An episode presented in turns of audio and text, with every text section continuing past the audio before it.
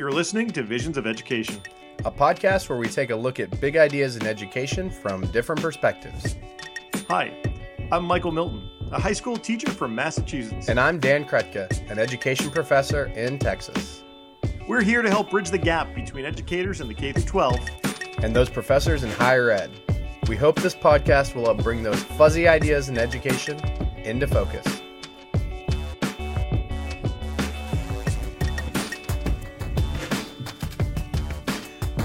Dan, this is episode number nine.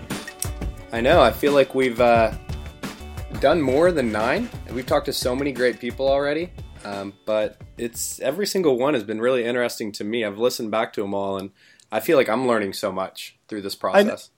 my mom actually listened to two of them. What'd she think? That's a good follow up question. um, she thinks that your voice is very soothing. Oh, that's nice. I always uh, admired NPR people for like putting me to sleep, kind of. But you know, very relaxing. You get your news and it's relaxing. So, yeah. So there you go. My mother thinks you have a soothing voice. Okay.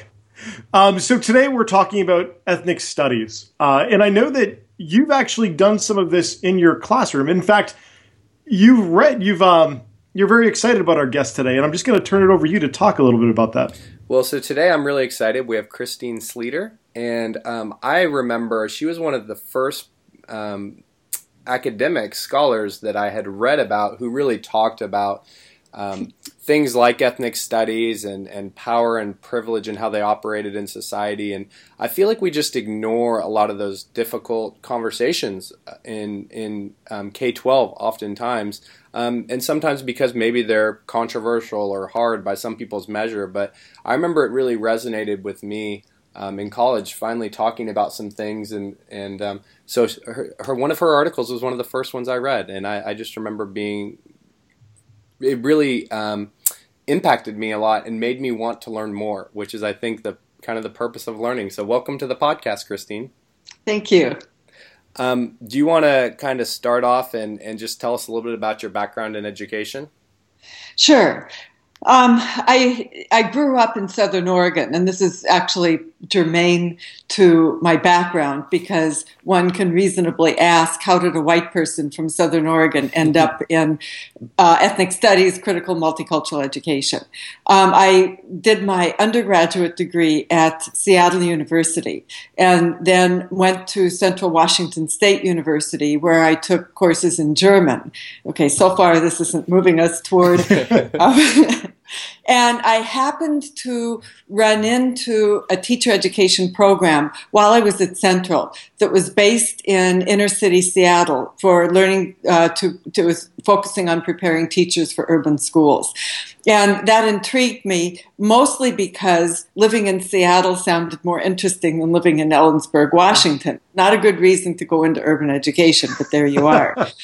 Location. But it was, yeah, but it was working with inner city kids that first got me started changing me. I um, spent time getting to know the kids both in the classroom as well as to some extent out of the classroom. And by the time uh, this eight month teacher ed program was finished, I didn't want to go teach somewhere else. I was certified as a social studies teacher at a time when social studies teachers were actually getting laid off. Um, but I wanted to continue to stay in the inner city. So I subbed around Seattle for a while and then fell into um, a teaching position for learning disabilities and became a learning disabilities teacher because that's where, where, they were hiring people.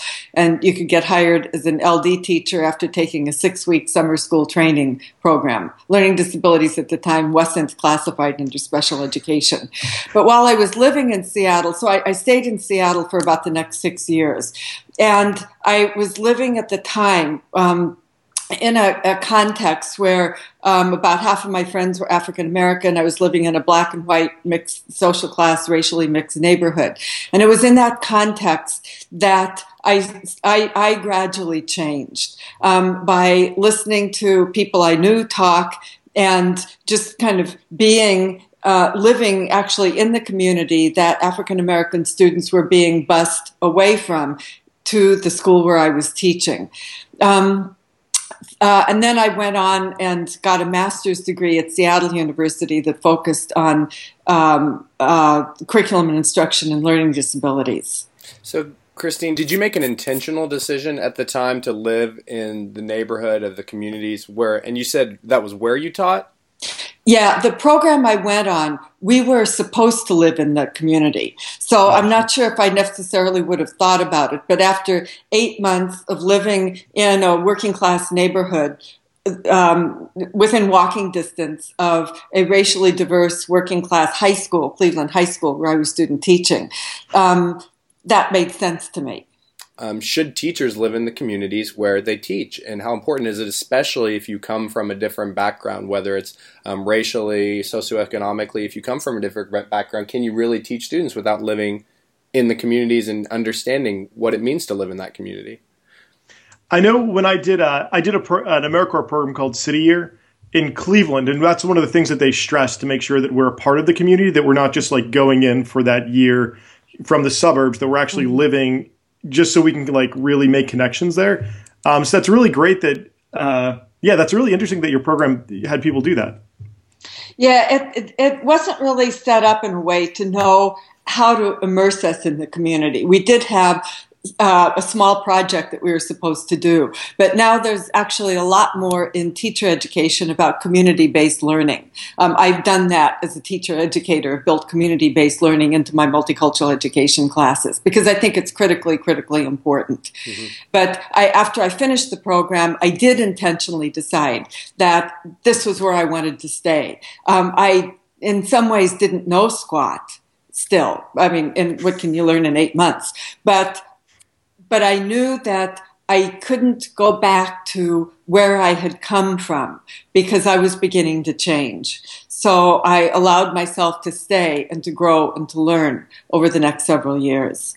When I decided I wanted to go on for a doctorate, I'd been teaching for several years in Seattle public schools and was, and since I was a learning disabilities teacher, I was thinking about going into special education. And so I started looking at doc programs in special ed. But at the same time, in my master's program, I took a class um, in multicultural education. And it was probably one of the first classes where multicultural education was at least part of the focus. It was organized by a woman um, who had had uh, developed a um, ethnic cultural heritage program in Seattle, and this was actually another one of a big learning factor for me was getting some involvement with this program. Um, she had been um, in the uh, she was Japanese American and had been interned in the internment camps, and that changed her. And so she wanted to try to figure out how do we make diversity work. And Seattle Public Schools was undergoing desegregation. So it was really ripe for these kinds of questions so while I was taking this master's class, I read one of the first articles that was actually had multicultural education in the title, and it was authored by this guy named Carl Grant. Hmm. And at the bottom of the article, it said, for further information, contact, you know, how published articles have your name and an address. And so I thought, huh, well, I'm trying to figure out what to do with the rest of my life. Maybe I'll write a letter to this Carl Grant. So I did and told him I'm a white teacher, special ed teacher, who's really getting interested in issues related to race and ethnicity and culture and education. Um, is there a place for white people in multicultural education? And I'm looking for a doctoral program. And then he called me. This is way before email. He called me and he said, Yeah, come to Wisconsin. So I did. so I, I, got my PhD at, at University of Wisconsin, and then just by way of kind of fast forwarding, finishing out the bio, um, taught for three years at Ripon College in um, Wisconsin, and then got a job in multicultural education, probably one of the first jobs in the country that was actually in multicultural education at the University of Wisconsin Parkside, where I taught for a number of years, and then moved to California as a founding faculty member at California State University, Monterey Bay. So I'm retired now, but that's my professional history. Wow, that's interesting. That's that's pretty incredible to write someone a letter and just get the response back, and it kind of changed the course of, of your life a little bit. Um, Yeah, it's always interesting to me because you read academic articles or read books I know in college, and, and the people just feel so, you know, like big and important when you read them. And so that's part one of the goals of our podcast was to help people get to know some of the people they maybe read their articles. And I know you're very well read um, within uh, ethnic studies and multicultural education. So, can you tell us a little bit about um, what you've done in ethnic studies, your work in that area? Yeah, um, much of my work. I, my work actually has several related areas, and a, whole lot of my work has focused on the preparation of teachers for racially and ethnically diverse schools. Um, ethnic studies claimed me more than me claiming ethnic studies. And what, what happened was when I was became aware way back when I was in Seattle at how little I knew. I started reading from ethnic studies. Uh, when I just realized like my African American friends were talking about stuff that I hadn't heard of, then I started getting books from uh, some of the early um, African American history books and literature books, and then moved on to Chicano history and literature, and then to Native American history and literature, and kind of kept reading and never really stopped. So I had gradually developed um, this familiarity with the literature in ethnic studies. And while I was at the University of Wisconsin Parkside, I helped uh, found the ethnic studies program there. Somebody else who we had hired grabbed me and said, "Hey, we need a program," and I said, "Sure, I'll help you with it." But the the uh, research that I'd done in ethnic studies came about um, kind of in relationship to the outlawing of ethnic studies in Arizona. I had become familiar with the Mexican American Studies program there. Um, I had gone and uh, spoken at their summer conferences a couple of times. And when uh, the state of Arizona passed a law or was beginning to pass a law uh, banning ethnic studies, I was contacted by the National Education Association and asked if I would do a review of research of the impact of ethnic studies on kids. And I wasn't exactly clear if this came out of that and later found out that indirectly it did. Since I had a pretty good idea of a lot of the literature, um, I agreed to do the research review. This was in about 2010. Mm-hmm. And so I identified all of the studies I could find that reported data of the impact on kids. Um, some of it was academic impact, some of it was social impact, some of the ethnic studies. Uh, programs, if you will, were actually really small, like somebody t- would teach a unit on African American studies and then happen to collect data on it. Others were large programs. There were research reviews of programs um, in higher education. So it was kind of this big batch of data my, my main filter was did it was data collected and reported mm-hmm. so if it was something small something big focused on african american studies focused on race and ethnicity it, however it was framed it was was data collected and reported okay. So, the, so I, I, I, divided the research into two categories. One category was ethnic studies uh, the, the impact on students of color about that the group was about. So, like African American studies, impact on African American students. The other category of research is impact on diverse student populations that include large numbers of white students. And that turned out to be mostly at the higher ed level. The other turned out to be mostly at the K 12 level, not exclusively, but yeah, I'm still trying to figure out why. Um, and what I largely found was that, well, what I found was that of the 16 programs that had data reported, and again, this was of the impact on students of color, all but one reported a positive impact. The one that didn't, the way ethnic studies was conceptualized by the framers didn't actually fit with the culture of the kids in the community. But all of the rest of them, and, and the studies reported data on um, uh, student sense of self, on academic achievement, um, on academic engagement. Some of them, like two of those, um, or most of them just one of those. But but they still rep- positive impact on students. Was it specific to, for example, um, ethnicity or race?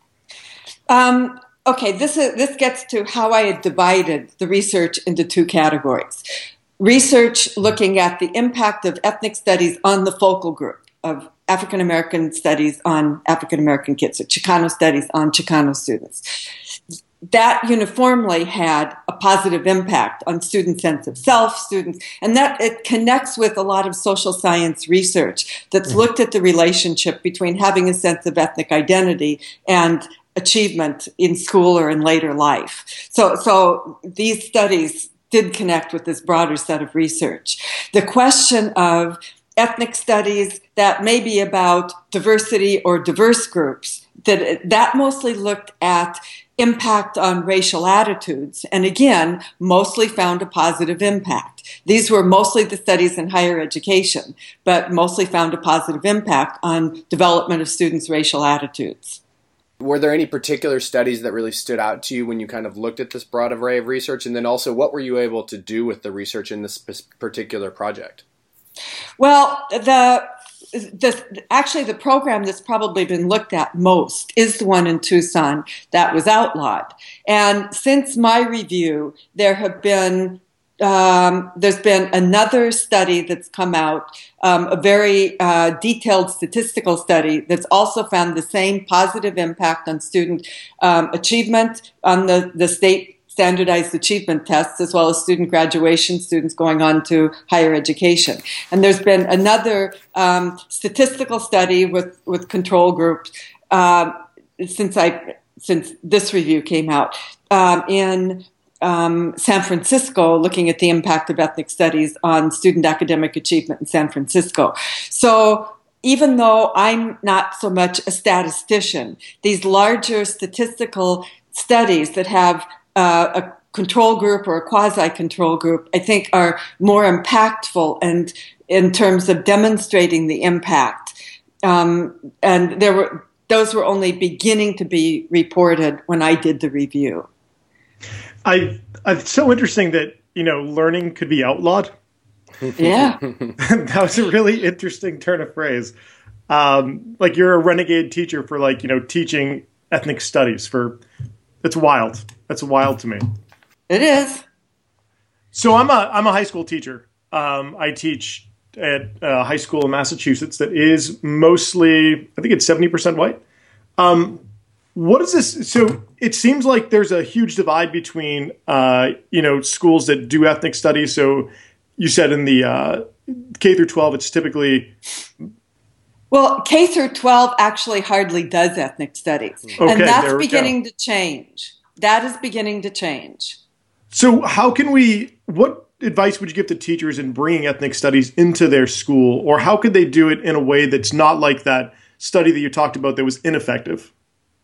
Okay, okay. Um, this kind of I can refer to another research article that I did with some colleagues that where we looked at ethnic studies pedagogy. Because it, the question that came up in San Francisco is can anybody teach ethnic studies or what do you need to be able to do in order to be able to teach ethnic studies?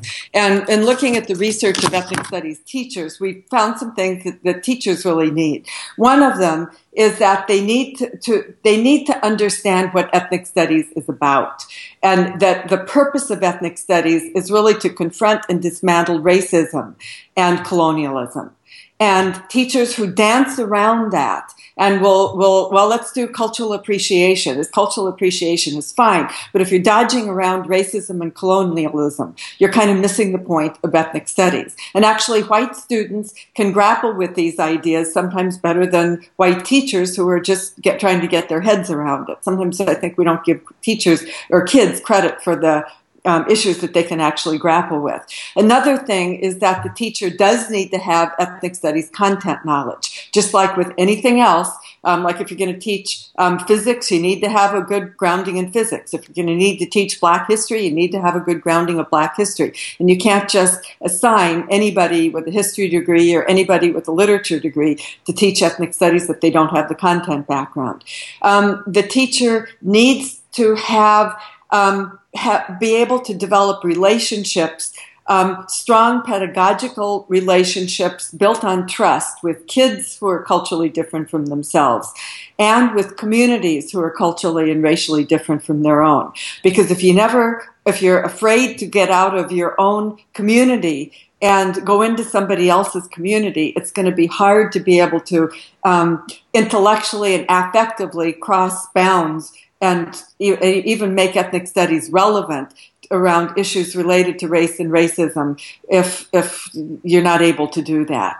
Um, and then the teacher has to have reflected on their own self identity and their own um, understanding of themselves as a cultural, racial, ethnic being and their positionality in a racist society and be comfortable with that um, and being able to talk about that. And, and that will give the teacher the um, some of the intellectual and affective tools to then be able to actually work with ethnic studies in the classroom.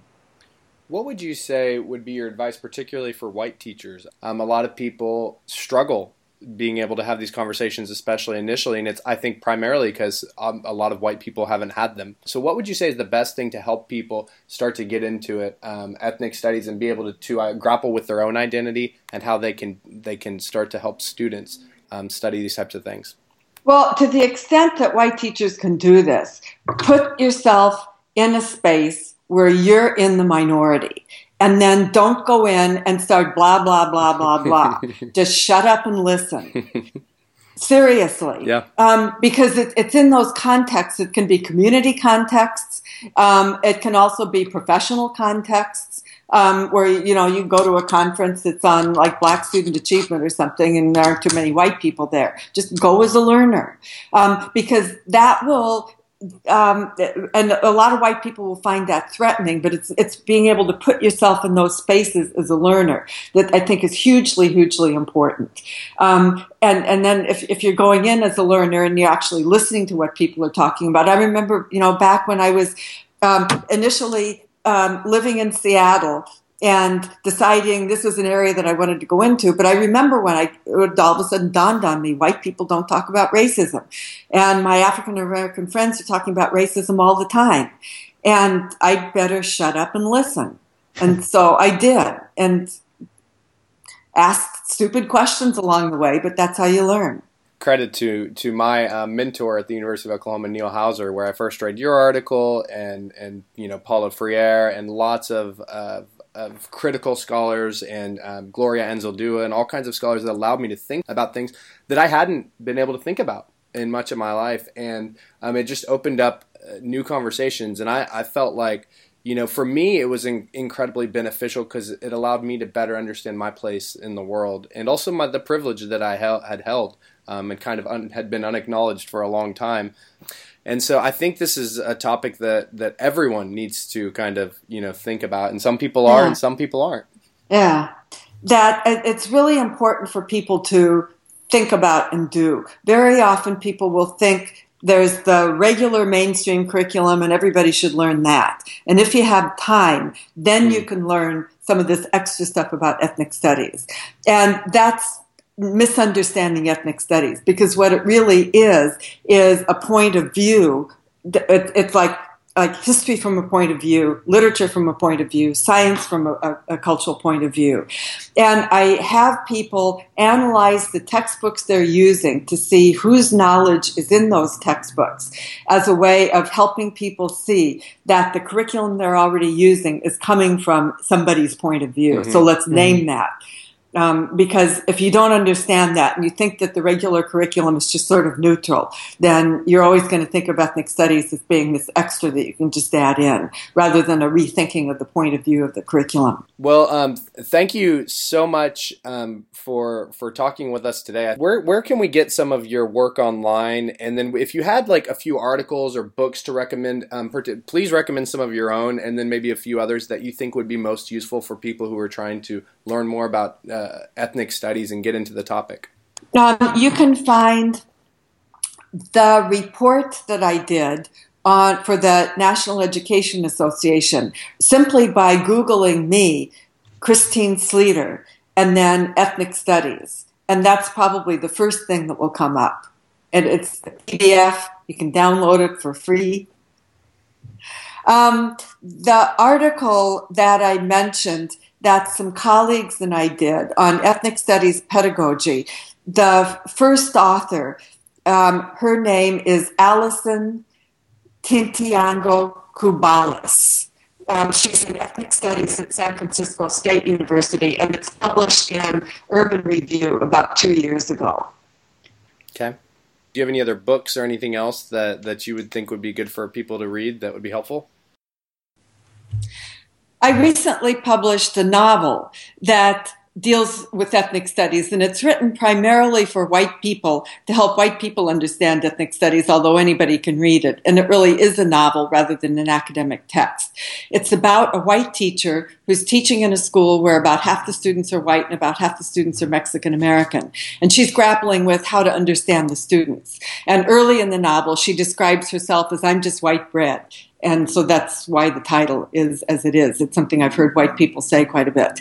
Through the novel, she starts understanding herself as a cultural and historical being by looking into, um, actually her own family history and the history of Germans in America, as well as she gets into some of the history of racism in America. And I won't tell you how it ends or where it goes or anything. You have to get it for yourself, but it does try to help people understand um, ethnic studies from a point of view that um, many people might not have thought about. Thank you so much for joining us today, and we hope to continue this discussion here and in other spaces. And if you haven't already, you can subscribe to Visions of Education on iTunes or Stitcher. If you write us a five star review, we'll might read it on the air. And you can find me on Twitter at 42thinkdeep. And I'm at Dan Krutka. Until next time, this is Visions of Education Podcast, signing off.